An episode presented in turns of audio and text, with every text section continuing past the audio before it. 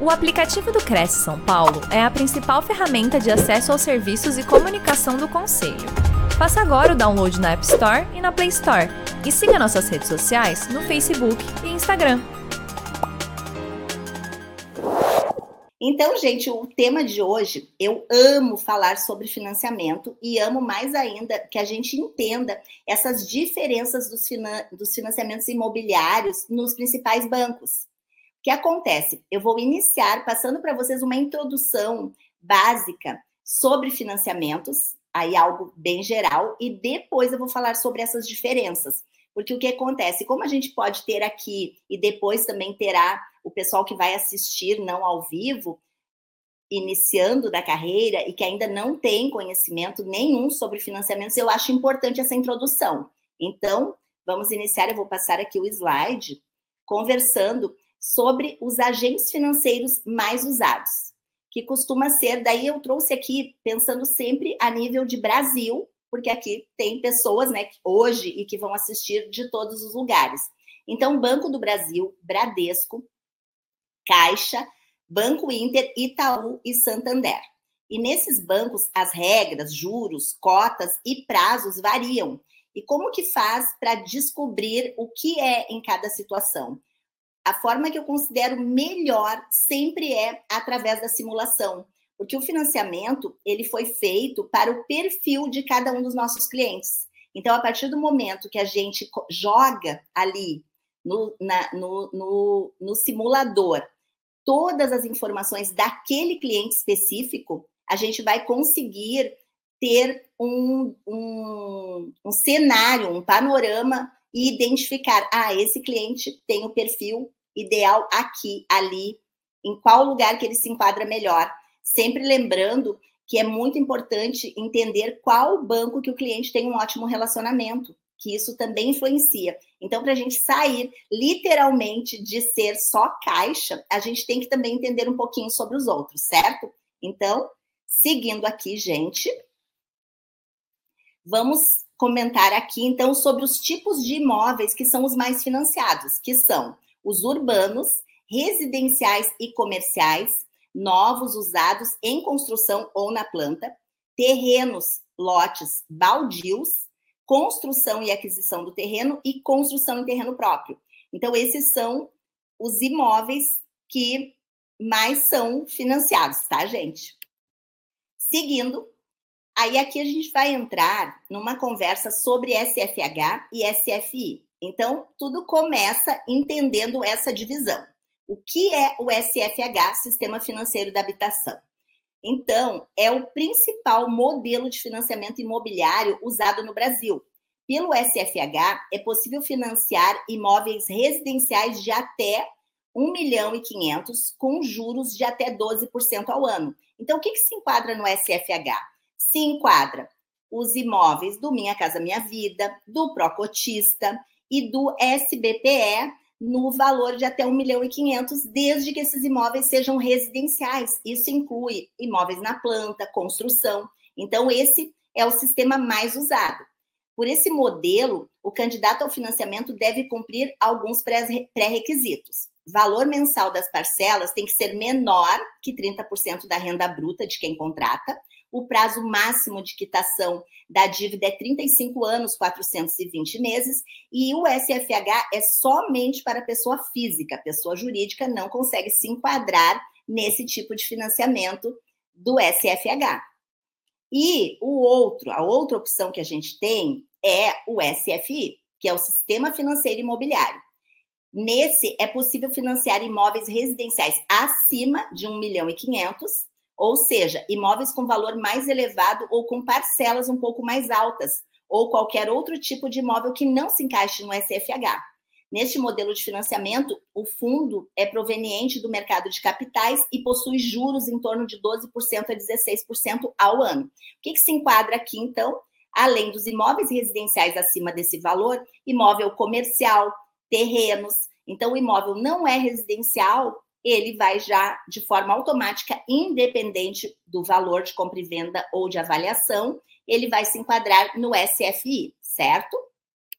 Sobre o SFI ainda, o valor oferecido como crédito pode chegar a 90% do, do valor do imóvel financiado, daí sempre lembrando que tem aquele ajuste do valor de avaliação do banco também, tá?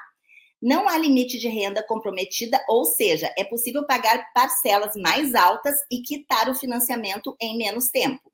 O modelo pode ser contratado tanto por pessoa física como por pessoa jurídica, ou seja, se é pessoa jurídica que está adquirindo, já se enquadra diretamente no SFI, não se enquadrará no SFH.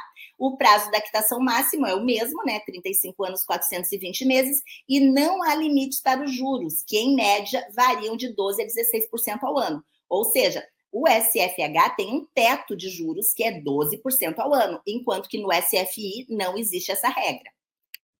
E aí, seguindo aqui, gente, vamos comentar sobre as formas de pagamento das parcelas mensais.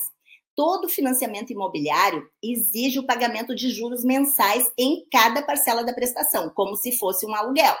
Ao escolher um tipo de financiamento, o cliente precisa escolher também como vai funcionar a sua dívida e como a prestação será dividida em relação à amortização e juros. A amortização é quando o cliente quita totalmente o financiamento ou reduz parcialmente seu saldo devedor. E agora vamos falar sobre os sistemas de amortização. Então, ou seja, quando ele adianta, ou seja, quando ele adianta o pagamento de uma parte do saldo devedor, seja na entrada do financiamento ou ao longo do financiamento, ele diminui. Já os juros são aqueles valores referentes ao empréstimo que o cliente faz desse dinheiro. Ou seja, quanto mais ele deve ao banco, maior o seu saldo devedor e as taxas cobradas sobre esse valor. Isso aqui influencia também, gente, na velocidade do, do pagamento. Quanto menor for o prazo do cliente para quitar o saldo devedor, para amortizar o saldo devedor, menor será a, o percentual de juros que ele pagará. Porque o que acontece? os juros eles são cobrados não sobre o saldo devedor, e sim sobre o valor da prestação. Ou seja, se o cliente conseguir amortizar, antecipar, ele deixa de pagar juros sobre esse, essa parte, sobre esse, essa parte do valor. Então, hoje existem dois tipos principais de amortização de financiamento imobiliário no Brasil: tabela Price e tabela SAC, que é o sistema de amortização constante. Para entender o valor das parcelas do financiamento e de que forma os juros influenciam o saldo devedor, é preciso entender como cada um desses modelos funcionam. Gente, aqui, entender a price e entender a saque para que a gente consiga explicar ao nosso cliente é muito importante. Porque o que acontece? O cliente hoje, muitas vezes ele já sabe como funciona, mas ele gosta que a gente explique novamente, e muitos não sabem, não sabem como funciona. E aí o cliente fica totalmente em dúvida, às vezes ele já recebeu informação de quem não é profissional da área, totalmente distorcida, totalmente equivocadas, porque os financiamentos eles evoluíram ao longo do tempo, eles se modificaram. Então o que que acontece? Tem que ter essa atenção, certo, gente? para explicar ao cliente, principalmente esse cliente que tem uma informação que é equivocada. Inclusive, da Price, o pessoal muito dizendo assim, não, porque a Price é horrível, é um perigo e vai dar tudo errado. Por quê? Porque já houve no passado situações em que, em que a Price realmente foi negativa, mas hoje ela às vezes é a facilidade que o cliente precisa para conseguir comprar o seu imóvel. Então, o ideal é a gente tirar, nós também, qualquer preconceito né? Principalmente quem está iniciando nessa carreira, tirar qualquer tipo de preconceito, qualquer situação que deixe dúvida ou que deixe a gente inseguro para que a gente consiga passar essa mesma segurança para o nosso cliente. Então, deixa eu comentar aqui como funciona a tabela Price. Prestações do financiamento imobiliário possuem tendência fixa, juros decrescentes, amortização e seguros obrigatórios crescentes. Nesse sistema, a maior parte da primeira prestação é formada por juros. Ao longo do financiamento, o valor pago em juros cai e o em amortização sobe, mas o valor da parcela possui tendência fixa. Isso ocorre porque ele tem um modo de amortização um pouco mais lento. Então, aqui, gente, uma coisa que é muito importante de entender na price, que muitas pessoas uh, explicam ela como fixa, mas ela não é fixa. Por quê?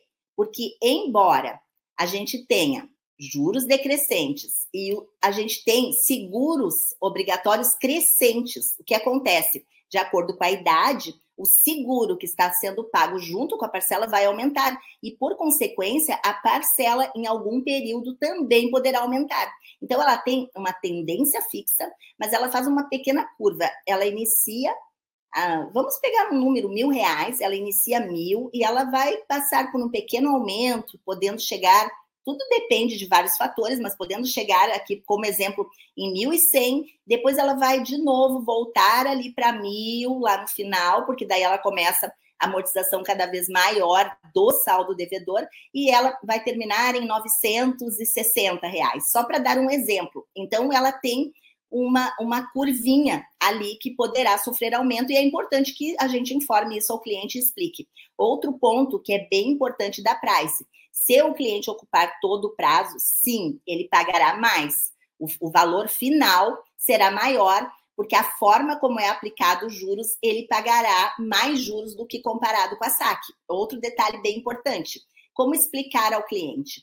Explicar ao cliente, é, como explicar ao cliente como não frustrar o cliente com a price, explicando para ele que a price, por conta da, do juro ser aplicado de forma linear, ele vai pagar no início só juros. Então ele não vai ter amortização, ele vai pagar, pagar, pagar e vai olhar lá e o saldo dele vai estar maior, em alguns momentos está igual, em alguns momentos até maior. Então ele tem que ter essa informação para que ele não fique arrasado. Então eu sempre comento para o meu cliente que escolhe a price que ele tem que estar preparado para esse período inicial ele pagar só juros, sem amortizar nada, porque já na saque teria terá amortização, mas em contrapartida, quando ele precisa de um maior valor de financiamento com uma menor prestação, esse é, essa é a opção de amortização que melhor vai atendê-lo. Então, agora, se para aquele cliente é horrível e é insuportável ele ver uma parcela sendo paga sem amortizar a dívida, daí talvez ele não seja indicado para price. Por isso que é pessoas, a gente tem que analisar a pessoa e conversar com ela, porque quem decide isso não somos nós, é o cliente. Aqui, gente, passando. Vamos lá. Por esse motivo, a quantidade total de juros costuma ser mais alta em longos parcelamentos em comparação ao sistema de amortização saque, por exemplo. Bem, aqui, gente, é bem o que eu já comentei. Eu vou passar para o próximo slide, que eu já me antecipei ao slide. Aqui agora nós vamos falar sobre a saque. Sistema de amortização constante saque funciona da seguinte forma: os juros ele é aplicado sobre o saldo devedor e é paga a primeira parcela. A primeira parcela, por ser maior do que a price e pela forma como os juros é aplicado, já amortiza parte do saldo devedor e juros. E aí o que acontece? A próxima parcela já é um pouquinho menor. E aí é aplicado novamente os juros sobre esse saldo devedor menor. Cada vez menor o saldo devedor, portanto, cada vez menor a parcela. Lembrando que essa informação de que a prestação é decrescente, ela acontece se a nossa economia se mantiver assim. Se houver alguma grave alteração, a parcela pode deixar de ser decrescente e até aumentar. Então, tudo depende sempre do cenário atual. A gente informa para o cliente dentro do cenário atual. E pode sofrer alterações, mas aí, se sofrer esse tipo de alteração, tudo vai acompanhar. Então, aqui valor de amortização constante durante o financiamento, valor pago em juros decrescente, tendência de reduzir o valor da prestação durante o contrato. Pelo saque, as parcelas iniciais costumam ser mais altas, justamente porque o modelo mantém, mantém um sistema mais agressivo de amortização, o que reduz em menos tempo o saldo devedor. O que, que acontece aqui? Ele paga mais, por consequência, deve menos, por consequência, lá no final, como ele já antecipou o pagamento de juros, se somar tudo que ele pagar, vai pagar menos se comparado no mesmo prazo com a price. Gente, se vocês tiverem dúvidas, vocês vão mandando nos comentários, que ao final da live eu vou responder para vocês, tá bem? E aí, gente, sobre uh, saque e price, eu acho que tudo se resume à velocidade na amortização. A Price, a amortização é bem mais lenta e a saque ela é mais veloz. Essa é a diferença que eu considero principal em relação a um ou outro. Agora, uma coisa que eu gosto sempre de comentar com os meus clientes é que dificilmente um cliente usa todo o prazo. Antes do término do prazo, ou ele quita, ou ele até usa esse imóvel como parte de pagamento para comprar já um outro imóvel melhor, ou ele vende também para comprar outro imóvel. Então, não é assustador para ele ser um ou outro. O que ele tem que entender é absorver uma parcela que caiba no orçamento dele e entender como funciona uma ou outra para ele ver quais são os benefícios e vantagens e escolher qual que é melhor, tá bem, gente?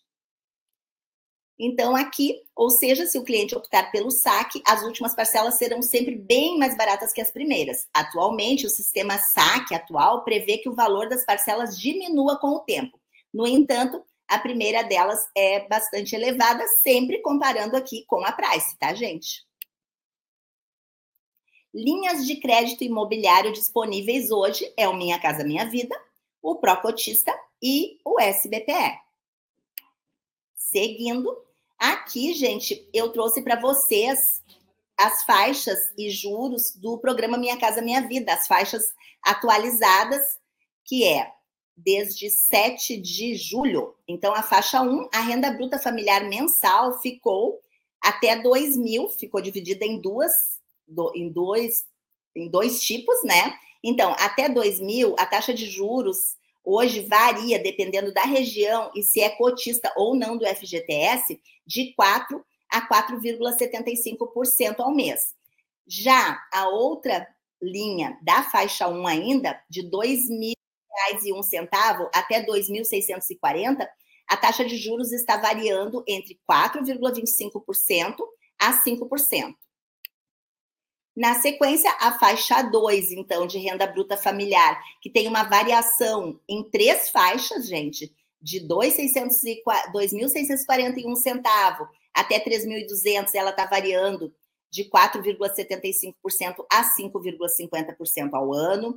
Depois tem essa de 3.201 centavo até 3.800, que está variando de 5,50% a 6% ao ano, e a de 8.801 centavo até 4.400, a variação de 6,50% a 7%, e a faixa 3 ela ela está com uma variação de 4.400 um centavo até 8 mil reais. E aí a taxa de juros 7,66% se for cotista do FGTS há mais de 36 anos e 8,16% se não for cotista, certo?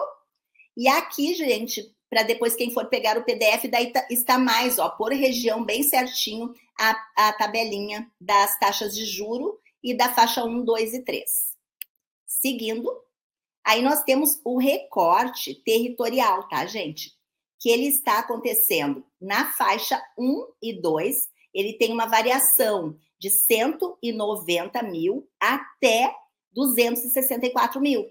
Então, é uma variação de acordo com a região metropolitana, de acordo com a localização. E aí até vocês podem me pedir, se quiserem, depois lá no meu direct, que eu envio para vocês também o documento com esse recorte. Podem me pedir. Aí, seguindo, nós vamos aqui para as alterações. Ah, seguindo esse slide aqui, ainda está com o título Alterações no programa Minha Casa Minha Vida FGTS Habitação Popular, e ele foi é trecho tirado do normativo. Então, houve a elevação de até 350 mil no valor de venda ou investimento de imóveis para o faixa 3 familiar com a renda de 4.401 até e um centavo até 8 mil reais. Gente, isso aqui é muito importante. Desculpa, isso aqui é muito importante. Eu vou ter que tomar um pouquinho de água porque eu falo muito rápido. Não sei se vocês notaram.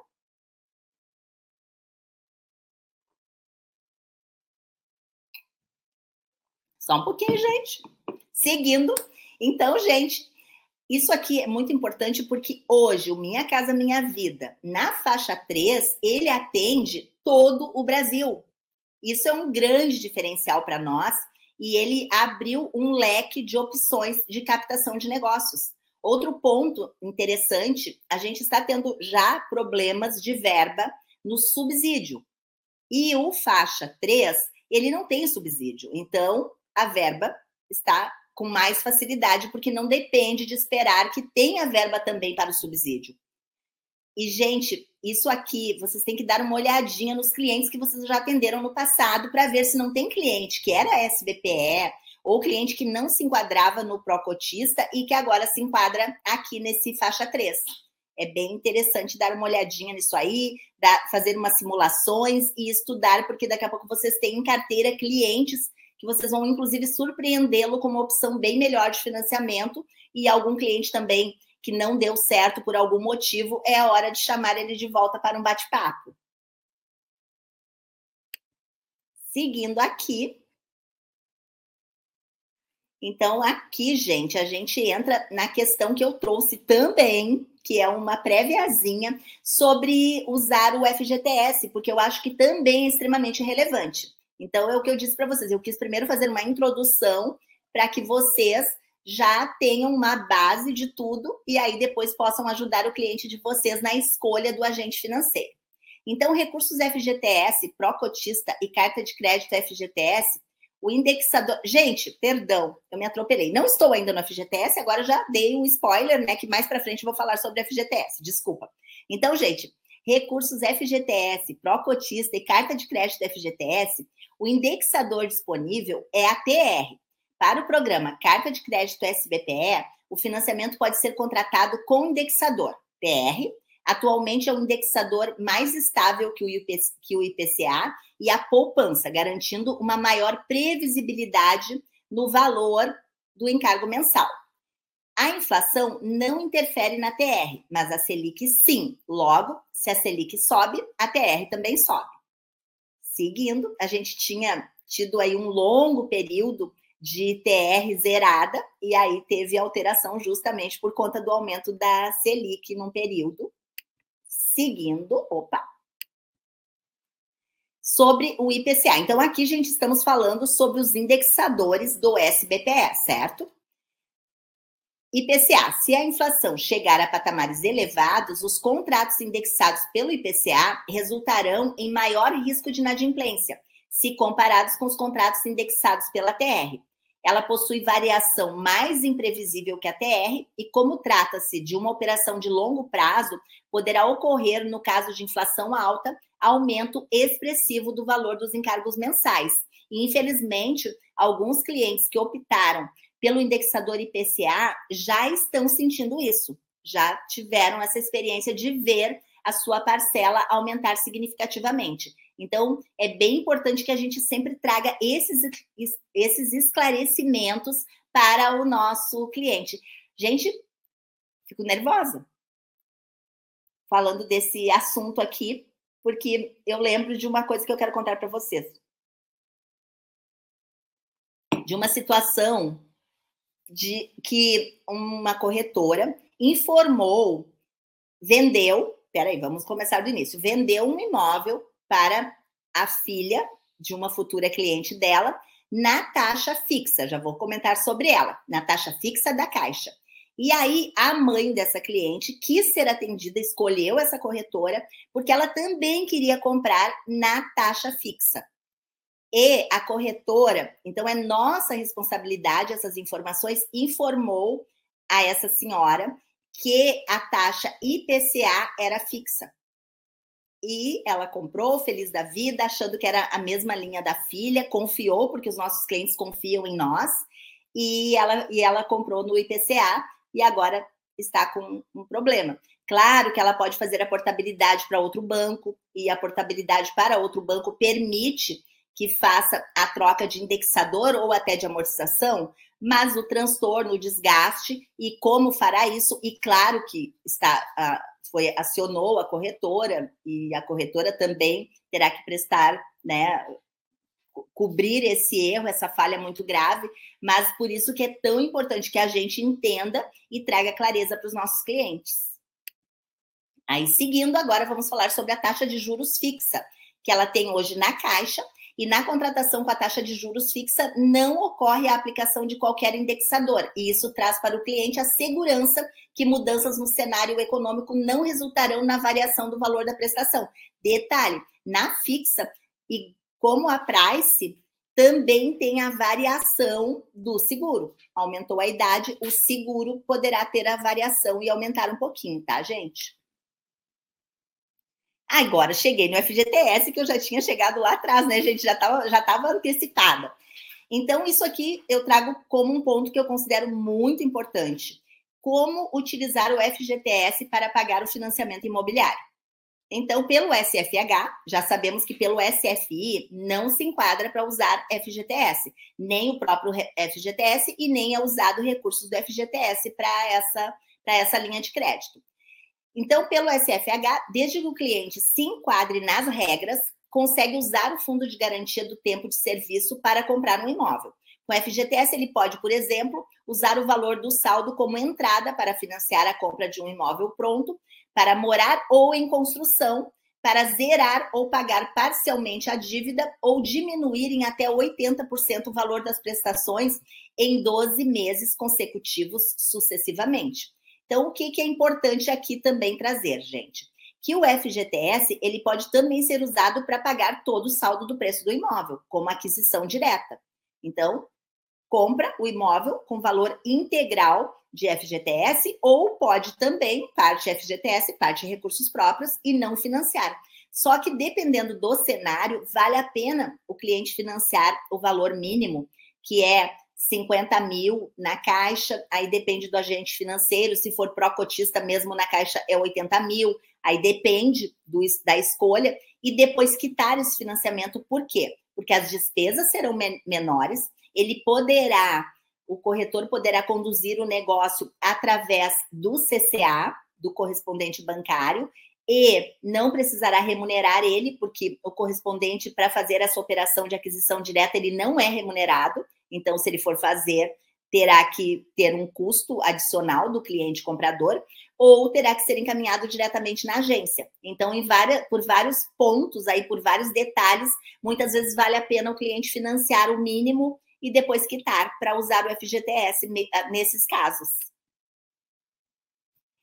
É preciso ter, no, no mínimo, três anos de trabalho sob regime do FGTS, somando-se os períodos trabalhados consecutivos ou não, na mesma ou em empresas diferentes para poder usar, não possuir financiamento ativo no sistema financeiro de habitação SFH em qualquer parte do país. Ou seja, se ele tiver um financiamento imobiliário ativo, ele já não pode usar o FGTS, mesmo que seja fora do local onde ele trabalha ou reside, e ele não pode ser proprietário, possuidor promitente comprador, usufrutuário ou cessionário de cota parte maior que 40% de imóvel residencial, uh, imóvel residencial urbano ou de parte residencial de imóvel misto, concluído ou em construção, localizado no município de sua atual residência ou onde exerce a sua ocupação laboral principal, incluindo os municípios limítrofes e integrantes da mesma região metropolitana. Ou seja, se ele tiver até 40% de um imóvel quitado, ele pode usar o FGTS como se ele não tivesse imóvel.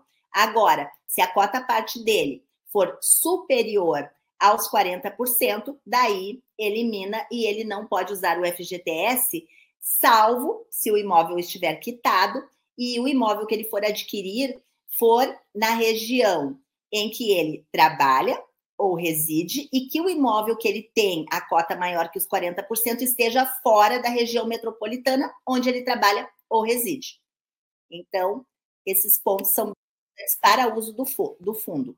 Outro ponto que é bem importante a gente trazer essa informação ao cliente para que ele entenda que mesmo que por algum motivo ele ainda não tenha os três anos de FGTS, ou ele não possa usar, por algum motivo ele não possa usar o FGTS, que depois, dependendo do enquadramento, ele poderá usar, desde que ele sempre, ele só vai poder usar quando ele se enquadrar nas regras, tá, gente? Que daí seria o quê?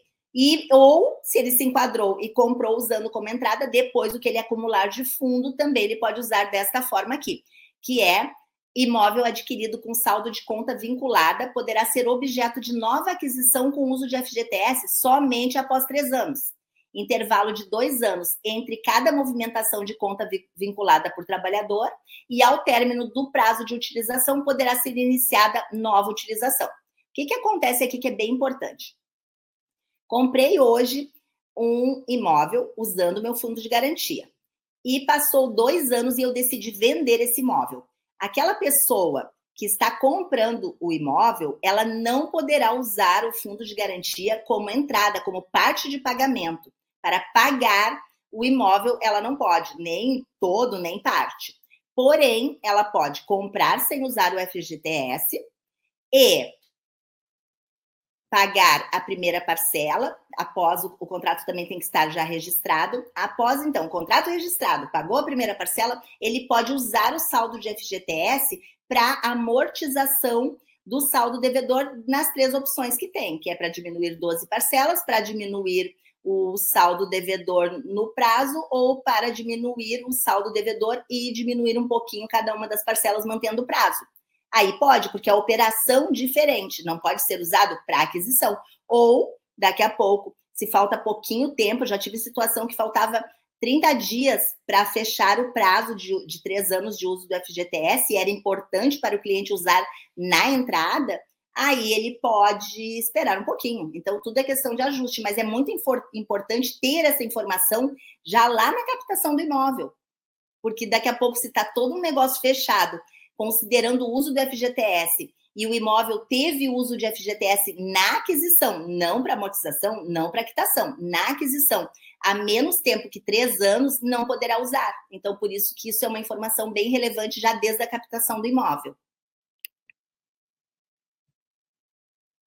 E agora, gente, aqui o que, que acontece? Que eu percebo que entre colegas e alunos existem muitas dúvidas no momento de fazer as simulações bem justificadas, inclusive, porque é preciso ficarmos atentos às mudanças constantes que acontecem nas regras e normativos. Porém, uma regra é sempre constante. O segredo não está em saber qual banco tem a melhor taxa, e sim qual a melhor opção de banco conforme o perfil do cliente. Gente, então isso aqui é algo que eu acho muito relevante. A gente entender que o que nos importa é o perfil do cliente, faz toda a diferença para a nossa carreira. Toda a diferença mesmo, principalmente quando a gente pensa em indicação e clientes fidelizados. Porque a partir do momento que a gente consegue ajudar o nosso cliente a entender sobre isso e a escolher o melhor cenário para ele na aquisição de um imóvel através de financiamento, ele vai sempre nos escolher e sempre nos indicar para qualquer negócio imobiliário que acontecer. Isso é um grande diferencial. E aí, gente, aqui, finalmente, chegamos nas diferenças dos financiamentos imobiliários nos principais bancos. Então, aqui, gente, eu montei para vocês essa tabelinha, trazendo o quê? O prazo mínimo desses principais bancos. Banco do Brasil, o prazo mínimo é 60 meses, Bradesco, 90 meses, Caixa, 120 meses, Itaú, 12 meses, Banco Inter, 60 meses, Santander, 12 meses. Então, tem alguns clientes que vêm até nós que têm uma condição de pagar uma parcela alta e ele quer financiar em 60 meses.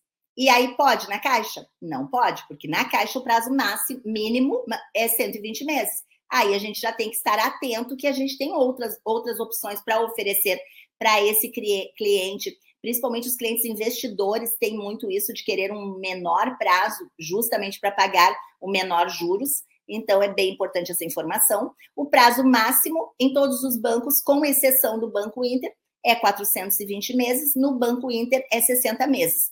Gente, isso aqui é uma regra bem geral. Tem algumas modalidades pontuais que pode ter uma pequena alteração aqui de prazo, tá bem?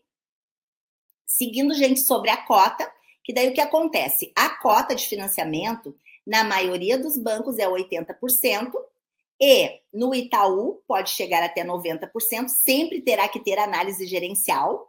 E no Banco Inter, se a pessoa não for incluir as despesas de documentação, costuma ser no máximo 70%, mas tem aqui uma negociação em relação a essa regra, tá, gente? Deixa eu só ampliar aqui, porque além de usar óculos, não é sempre que eu enxergo bem, gente. Então, deixa eu ampliar aqui para eu visualizar o que o que está aqui. E aí, gente, aqui em relação à cota, o Banco Bradesco também oferece uma opção de flexibilização, que é o quê? Quando o laudo vem menor ou o cliente precisa incluir os 5% das despesas acessórias, é, é possível chegar até uma cota de 85% e até de 87% aqui. Uh, outro detalhe: a Caixa, nos imóveis adjudicados, é possível chegar até 100% do imóvel financiado. Então, isso é um ponto bem importante, que é os retomados da Caixa. No Minha Casa Minha Vida, dependendo do valor de avaliação, é possível financiar 100% do valor do imóvel. Aqui, então, o Itaú nos 90% depende do, do score do cliente. E aqui no Banco Inter tem essa possibilidade de 75% até 80% de flexibilização na cota, certo? Seguindo as despesas, em todos eles é em torno de até 5%. E pode incluir, em todos eles pode incluir o valor das despesas, certo, gente? Aqui, ó, uh, na Caixa é sobre o valor do financiamento, nos outros bancos é sobre o valor do compra e venda. Aqui, a tarifa de avaliação, ela tem uma variação também. Então, ela tem uma variação que no Banco do Brasil, o valor para a SBPE da avaliação é R$ 1.365 e no Procotista ele é 1,5% sobre o valor do financiamento. No Bradesco, até R$ 2.114. Na Caixa, ele tem uma variação que poderá, deixa eu só, de 841,44 até 2039,85, dependendo do enquadramento. No Minha Casa Minha Vida é 1,5% sobre o valor do financiamento. E em todas as situações tem que antecipar o valor de 750 reais. Isso é algo que voltou tinha mudado, que não tinha mais essa, esse valor de laudo antecipado, essa parte do valor do laudo antecipado, e isso retornou. O que acontece? É bem importante que a gente explique ao nosso cliente que esse valor não retorna, mesmo que dê algum imprevisto e o negócio não aconteça. Então, quando o imóvel tem algum risco, principalmente nos usados, nos imóveis de terceiros, talvez, se existe risco, vale a pena negociar para que o cliente vendedor, que tem algum risco no, no imóvel, arque com essa despesa e depois, dando tudo certo, o comprador paga. Daí, gente, caso a caso, de acordo com cada negócio, tentar montar que fique de uma forma justa para todos. No Itaú, R$ 1.950. No Banco Inter, R$ 3.400. Ponto negativo do Banco Inter, eu acho alta, o alto o valor da avaliação. E no Santander, R$ 1.850. Financiamento mínimo em cada banco. Então, no Banco do Brasil é 80 mil reais e se for pró-cotista é 100 mil reais o mínimo. Uh, no Bradesco, o mínimo é uma compra que dê uma parcela mínima de 300 reais, então não tem o valor mínimo do imóvel, tem o valor mínimo de prestação. Na Caixa, 50 mil, se for pró-cotista, 80 mil no Itaú 40 mil, no Banco Inter 50 mil e no Banco Santander 60 mil. E aí aqui também, daqui a pouco aquele cliente que falta só um pouquinho, falta 20, 30 mil, ele vai fazer aonde? No Bradesco, né? Então, esses detalhes às vezes aj ajudam para que a gente consiga viabilizar um negócio para o nosso cliente. Aqui, sobre participantes no financiamento, que por muito tempo a gente tinha a situação de poder ser somente dois participantes, né? O casal, ou a mãe e o pai, ou o pai e, o filho. Agora a gente tem já tempo uma flexibilização maior disso. Então, no Banco do Brasil pode até três participantes, no Bradesco até quatro, na Caixa, dois, mais dois, daí se for ter mais que, que dois, é necessário autorização gerencial. No Itaú é dois, no Inter é de 4 a 6, mas é necessário autorização gerencial. E no Santander até quatro participantes. Ok? Deixa eu diminuir aqui e trocar de tela, gente. Só um pouquinho. Esses aqui, gente, eu tenho que aumentar, senão não, não visualizo. Vamos lá. Então, aqui a gente entra já nas diferenças dos. Aliás, entra já, olha, gente, nos diferenciais. Lembra? Eu fico nervosa, gente, eu me atrapalho toda, daí por isso que tem que ter o PDF aqui para nos ajudar. Então, gente, aqui os diferenciais. Banco do Brasil oferece a opção pró-cotista. Costuma aceitar parte de área construída não averbada, tabela price saque, permite financiar imóvel multifamiliar, Formulários para o financiamento podem ser assinados digitalmente pelo certificado ICP Brasil, SBPE 360 meses, Procotista 420 meses. Mínimo. Uh, gente, quando eu falei lá no outro, eu falei isso aqui invertido, perdão. Uh, mínimo de financiamento SBPE 80 mil e mínimo de financiamento Procotista 100 mil. Uh, o Bradesco, ele financia as despesas dentro da cota de 80%, estuda aumentar a cota e libera na assinatura do contrato.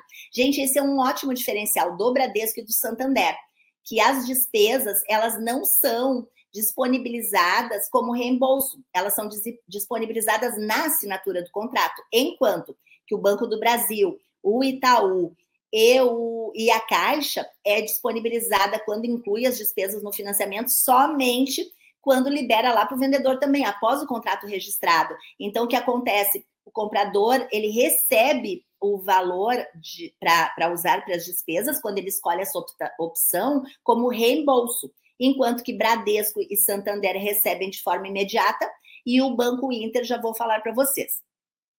Uh, o Bradesco, outro diferencial é que ele financia terreno baldio ou lote, né, vazio, e imóvel comercial. Se o laudo vier com o valor abaixo do compra e venda, dependendo do perfil do cliente, pode permitir 85%, chegando até 87% de cota de financiamento. Ou seja, então tem algumas opções que dá para negociar com o Bradesco para chegar a uma cota de até 87% do valor do imóvel para financiar, e uma delas é quando o laudo vem um pouquinho abaixo. A Caixa, um, um grande diferencial é que ela financia até 100% nos imóveis adjudicados, sendo que na SAC 90% e na Price 80% sobre o valor de avaliação, e isso no Minha Casa Minha Vida. Então, o que acontece? Está adquirindo um imóvel retomado, que o valor da avaliação é 100 mil reais. E aí, ele quer financiar, ele fez uma proposta, está fechando esse imóvel por menos que 80 mil reais, ou, ou se for isso na Price, se for na SAC, ele está, ele pode uh, estar oferecendo menos de 90 mil reais. Ele poderá financiar 100% desse valor, porque o valor de avaliação é 100 mil, então no, no valor que ele está propondo, enquadra nessa cota de 90 ou 80. Isso aqui é ótimo para investimento até para nós, gente. Até para nós corretores aqui, vale a pena. Principalmente se vai comprar, fazer melhorias no imóvel e já logo vender e não quer desembolsar um, um valor como entrada, essa opção é interessante. Para os nossos filhos também. Uh, financia terreno e imóvel comercial. Opa, desculpa, gente. Uh, ah, outra, outro ponto, aceita parte de área construída não averbada, bem importante isso na Caixa. Financia, além dos imóveis residenciais, também construção e aquisição de terreno, construção em terreno próprio, construção comercial, terreno vazio, imóvel comercial, reforma e ampliação, crédito real fácil. E, e crédito real fácil, gente, tem aqui algo bem interessante para nós. Quando o cliente quer comprar um imóvel que é em área rural, que é fora da área urbana, e ele já tem um imóvel quitado ou quase quitado na área urbana, porque o imóvel estar financiado não impede de fazer esse crédito real fácil, é uma opção para que ele faça o crédito real fácil e utilize esse valor para compra à vista do imóvel rural. Já fiz bastante essa opção. Uh, ele financia construção em madeira, a Caixa, as modalidades, eu já comentei, né? Que é o Minha Casa Minha Vida, Procotista e SBPE, é quem tem todas as, as modalidades. No restante, daí a, os bancos, o Bradesco, Itaú, Inter e Santander tem somente o SBPE e o Banco do Brasil tem o Procotista e o SBPE. Minha Casa Minha Vida hoje é somente na Caixa, mas já teve vários momentos que tem também no Banco do Brasil, a gente tem que ter atenção para isso. Os indexadores da Caixa, então, que também é quem tem mais opções de indexadores, que tem LTR, poupança, IPCA e fixa, e ainda o sistema de amortização, que também ele tem saque e price. Uh, do Itaú, a cota de 90%, dependendo do score do cliente, e permite financiar imóvel finan uh, multifamiliar. São grandes diferenciais do Itaú. O Inter, o próprio, o próprio banco realiza o pagamento das custas ou despesas para o cliente, tarifa de avaliação, ITBI registro de imóveis, ou seja, o Banco Inter, ele que faz o pagamento, tá, gente? Então, o cliente, ele disponibilizou 5% para pagar as despesas cartorárias. Se essas despesas forem menores, o Banco Inter pagou e a diferença ele amortiza no contrato. Ele não disponibiliza para o cliente o processo tramita totalmente no formato online, isso é um ponto bem positivo do Banco Inter. No Santander, ele tem uma agilidade no processo muito boa e permite até quatro participantes e financia as despesas dentro da cota de 80% e estuda aumentar a cota e libera na assinatura do contrato, assim como o Bradesco. Então, gente, era isso a nossa parte de apresentação aqui dos diferenciais. E aí eu quero só comentar com vocês que é muito importante analisar em qual banco o cliente tem uma conta e se ele não se enquadra para ter a taxa de juros customizada. Dependendo do relacionamento que ele tem com o banco, é possível que ele tenha um desconto na taxa de juros. Por isso que eu disse lá no início que não é só a relevância, não é somente a taxa de juros é vários pontos e o cenário de cada cliente. Agora vamos às dúvidas de vocês. Maravilha, Nara. Parabéns pelas suas explicações, viu? Muito boas. Nossa, é uma verdadeira aula sobre financiamento, né? Imagina, obrigada. Obrigada, espero que todos tenham gostado. Ah, com certeza. A gente tem várias interações aqui. É, eu quero agradecer a participação, antes de, de, irmos para as perguntas, quero agradecer a participação de todos os que nos mandaram boa noite aqui, o José Salvador, do Rio de Janeiro, Tatiane dos Santos Ferreira, do Rio Grande do Norte, Mossoró, Cícero Dubai, de Imperatriz, no Maranhão, Arnaldo Lima, aluno de TTI do Senac São Paulo, Santo André, olha aí que maravilha, já está começando bem a carreira, hein, Arnaldo? Uh, Corpo em Movimento, Boa noite a todos os colegas. Sou Luiz Ângelo de Muriaé, Minas Gerais, corretor de imóvel. Boa noite, Luiz. Paulo de Tarso Henriques, Paulinho, boa noite, corretores. Uh, José Salvador, é, acredito que seja do Rio de Janeiro aqui, está meio confusa a escrita, mas acho que é Rio de Janeiro. Uh, Paulo de Tarso, Belo Horizonte, Minas Gerais. Sérgio Otávio, Luiz Ram, de Porto Alegre, aí no Rio Grande do Sul. Uh, o Sérgio Otávio é de Pedro de Toledo, de São Paulo. Jamilton Rodrigues, Paulo Mayumi, Alcidemir Oliveira, de Itajubá, sul de Minas. Jamilton Rodrigues, de Itagiba, Bahia. Uh, e aí vamos começar com as perguntas aqui do Sérgio Otávio, que está desde o comecinho acompanhando a live, e ele está uh, querendo saber, ele trabalha com vendas de imóveis rurais, como ele faz para financiar esses imóveis. Quer saber então, Sérgio, que você dá para ele? Então, a dica que eu te dou foi uma é aquela opção ali que eu falei do crédito real da Caixa e outros bancos também têm esse tipo de crédito que é, se enquadra muito bem para aquele cliente que já tem um imóvel urbano para dar como garantia. Outro ponto, o banco, o Sicredi, ele tem a opção para financiar a construção em imóveis rurais, claro que tem que se enquadrar em algumas regras, mas ainda a gente sente essa dificuldade, eu sinto uma dificuldade nos financiamentos para imóveis rurais. Não são todos os bancos, né, que, que oferecem alguma opção, né? Na... É, os bancos eles oferecem para imóvel urbano um leque de opção, mas para os rurais não. Ainda é pequeno, né? Sim. Uh, Dani Dantas, da Bela Vista Imóveis Online, Keila Kelly Candeia Pereira, uh, Marcelo Lupianese Navarro, Evanícia Oliveira, da região do ABC, uh, José Álvaro de Souza, uh, Elton Prado, a Keila perguntou também se vai ficar gravada a live. Vai sim, Keila, está no nosso canal do YouTube. Dani Dantas, Francisco Nogueira, uh, o Francisco é de Anarindéu, Pará. Uh, o Sérgio pergunta também: dá para usar o FGTS para parte de pagamento do imóvel rural? Então, Sérgio, não dá, não dá. Infelizmente, o FGTS ele pode ser usado somente para aquisição de imóvel residencial.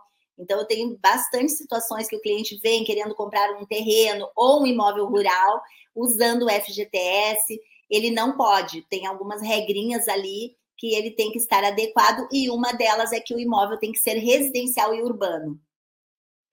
Uh, Marcelo Aires, uh, ele dá boa noite a todos, excelente palestra, super indico a quem puder fazer os cursos da Nara, são excelentes, com muito conteúdo, que fará muita diferença na sua performance como corretor. Aí, obrigada, Marcelo, vi bastante alunos. Muito obrigada, muito obrigada vocês virem aqui. Cláudio Bezerra, uh, o Corpo Movimento também diz que é uma honra e privilégio de todos estarem nessa live, aprender a escutar com a Nara, um ícone do mercado imobiliário, que não mede esforços para ajudar a ensinar os corretores pelo Brasil todo. Uh, ele é de Muriaé, Minas Gerais, né? Marcelo Lupianes Navarro, José Álvaro de Souza, é, pode usar o FGTS no segundo imóvel? Depende. Depende da localização desse segundo imóvel, se ele está quitado. Então, ele adquiriu um imóvel aqui na cidade de Esteio, Rio Grande do Sul, e mudou-se para São Paulo, ou trabalha, né, a sua, o seu local de ocupação laboral é São Paulo. Ele poderá usar, desde que esse daqui esteja quitado, o FGTS para adquirir lá. Então, aí depende desses detalhes. Por isso que eu estou sempre. Tem a caixinha lá no meu Instagram do caso a caso. Gente, é muito uhum. caso a caso. Tem que pegar aquele cenário e analisar daquele cliente. Não peguem jamais uma regra e usem para todos, que daí vocês vão perder muitos negócios. Boa noite ao nosso conselheiro Agostinho Plácia, lá de, do Vale do Paraíba, ao Ronaldo Batista, advogado, excelentes, importantes informações. Obrigada, Ronaldo. Obrigada. Uh, a Keila pergunta: Nara, qual o melhor prazo de uso do FGTS para quem vai comprar um imóvel que foi utilizado, o FGTS na compra, sendo que o mesmo já foi utilizado na compra anterior há dois anos, na situação que você comentou? Deixa eu só Deixa eu entender melhor. Nara, qual o menor prazo de uso do FGTS para quem vai. Ah, três anos? Eu acho que é essa a pergunta. Pra, usou, usei para comprar o imóvel. Hoje, eu só vou poder vender esse imóvel também fazendo parte o uso do FGTS para pagamento da entrada. Isso é bem importante, só três anos após. Sérgio Siqueira, ótimas informações na área, parabéns ao Cresce São Paulo pela live. Gisele Veloso, maravilhosa. Uh, o Sérgio, é, naquele não tinha sido respondido ainda. Uh, Guilherme Jesus Nara, mas nesses da Caixa, não tem aquela regra de 5% no caso uh, do SBPE e 10% no caso do Minha Casa Minha Vida? Agora, eu fiquei com uma dúvida do que que do que que, que a gente está falando. Se é de incluir despesas, se é o quê? Não sei. Não entendi. Guilherme, Guilherme nos, está nos assistindo, esclarecer um pouquinho Isso. melhor a pergunta, né? Eu não consegui entender, desculpa. Uh, Angélica Ramos da Cunha Gomes, boa noite. Marcos Prudente. Boa noite, cheguei na metade, depois vou rever novamente. Informação atual muito importante. Obrigada, Nara Souza e Cresce, pela oportunidade nesse conhecimento. Obrigada a você, Marcos, por estar aqui conosco. Obrigada. É, Marcelo Lores, Marina Fama, João Marcon, Shirley, corretora de imóveis, todo mundo te dando parabéns aqui. Obrigada. Aquele é da Paraíba, de João Pessoa, olha que maravilha. O Marcos de Rio Preto, Guilherme de Bertioga, Uh, o Ney, de São Leopoldo, Rio Grande do Sul. Olha que Meu maravilha. Vizinho. Seu vizinho aí. Elton Prado São João da Boa Vista. Dani Dantas de Osasco, Angélica do Rio de Janeiro, Marcos Vinícius de Salvador, Bahia, uh, José Álvaro, o que seria exatamente imóvel multifamiliar? Ah, perfeito. Multifamiliar é aquele. Tem, temos um terreno e foram construídos dois imóveis residenciais. Não há problema se tem um, uma casa residencial e lá no fundo uma lavanderia, ou um quiosque, ou um salão de festas. Mas se houver duas casas, dois imóveis residenciais na mesma matrícula, no mesmo terreno, impede que financie na maioria dos bancos, porque se enquadra como imóvel multifamiliar. Maravilha. Uh, Marcos Vinícius, aula espetacular, top, compartilhando vivências, Nara sempre arrasando nas aulas, uh, uh, compartilhando vivência de Ana Mindel, como a gente já leu, o Sérgio, excelente palestra, o Ney Pereira, na CEF Construção de Madeira, quantos anos financia? Então, vai depender do projeto mas a princípio, desde que se enquadre e sirva como garantia esse projeto, pode usar o mesmo prazo, 420 meses. No passado já teve limitadores de ser um período até 120 meses, até 180 meses. Hoje, se o projeto for analisado e identificado que serve como garantia, pode usar o prazo máximo. Uh, uh, Guilherme Jesus, aquele da pergunta anterior, minha pergunta seria sobre os imóveis da Caixa retomados. A entrada mínima do SBPE seria 5% e na Minha Casa Minha Vida seria 10%? Depende, porque o que acontece? Depende do valor de avaliação desse imóvel. Nesse caso, o que vai comandar a cota do financiamento será o valor de avaliação. Então, ali, até no exemplo que eu trouxe, eu dei um exemplo de um imóvel, para ser um número bem redondo, que está avaliado em 100 mil e que o valor que está sendo adquirido é 80 mil. Aí na Price ele poderia financiar 100% e na SAC também. Agora, se ele estiver avaliado em 80 mil ou em 90 mil, aí já, já desenquadra, porque as cotas é que mudam. E aí, é, uh, o que eu trouxe ali de exemplo foi esse: 90% na SAC Minha Casa Minha Vida, 80% na Price Minha Casa Minha Vida, sobre o valor de avaliação do imóvel. Aí vai depender de por qual valor que o cliente está adquirindo. Uhum. Maravilha. A Keila pede para você falar do seu curso para a gente conhecer. Tá ah, falar do, do meu curso, então. Gente, eu tenho hoje um único curso, que é a Comunidade Corretor de Imóveis Completo, que foi a união de quatro cursos, para que ele ficasse realmente completo. E lá, gente, quem quiser, eu envio o PDF sobre todas as aulas. Então, o que, que a gente tem? Tem uma trilha essencial que ensina o cliente de A a Z sobre a negociação, sobre atendimento, sobre captação de imóvel e de negócios, sobre financiamento, simulação, documentação, muito importante, documentação matrícula, sobre as negativas necessárias, sobre toda a parte de documentação que eu dou muita importância, sobre o pós-venda, sobre escritura, sobre assinatura, sobre escritura também eletrônica, que eu acho muito importante. E temos também a trilha que é a recomendada, que daí já entra rede social, entra comportamento do corretor, daí a gente aprofunda mais ainda todos os detalhes. Aí a gente tem o, ainda o módulo imobiliário online, que eu considero extremamente importante, porque eu brinco que hoje todos somos online, sendo uh, atuando na forma física ou não, assim como todos somos forma física atuando online ou não. Porque tudo não tem como separar, tudo junto. E é isso que eu trago na, no, no módulo imobiliário online. Tem também documentos essenciais, que são 28 modelos de documentos muito importantes. Gente, tem o acesso mensal, que é 247 reais, e anual, que é R$ 1.597. E o que acontece? Só o valor do contrato de promessa de compra e venda que eu disponibilizo com um acervo de cláusulas atualizado nas normas da BNT e da LGPD, lá nos documentos essenciais, já paga esse acesso mensal e, e ainda sobra dinheiro para vocês fazerem outras coisas.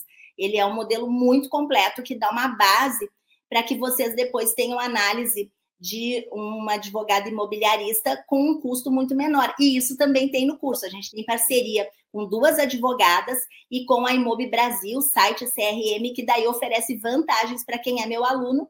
Além disso, e para encerrar, temos lá 62, 62 modelos de scripts para o corretor atuar. Importante, o meu curso ele é direcionado só para compra e venda de imóveis.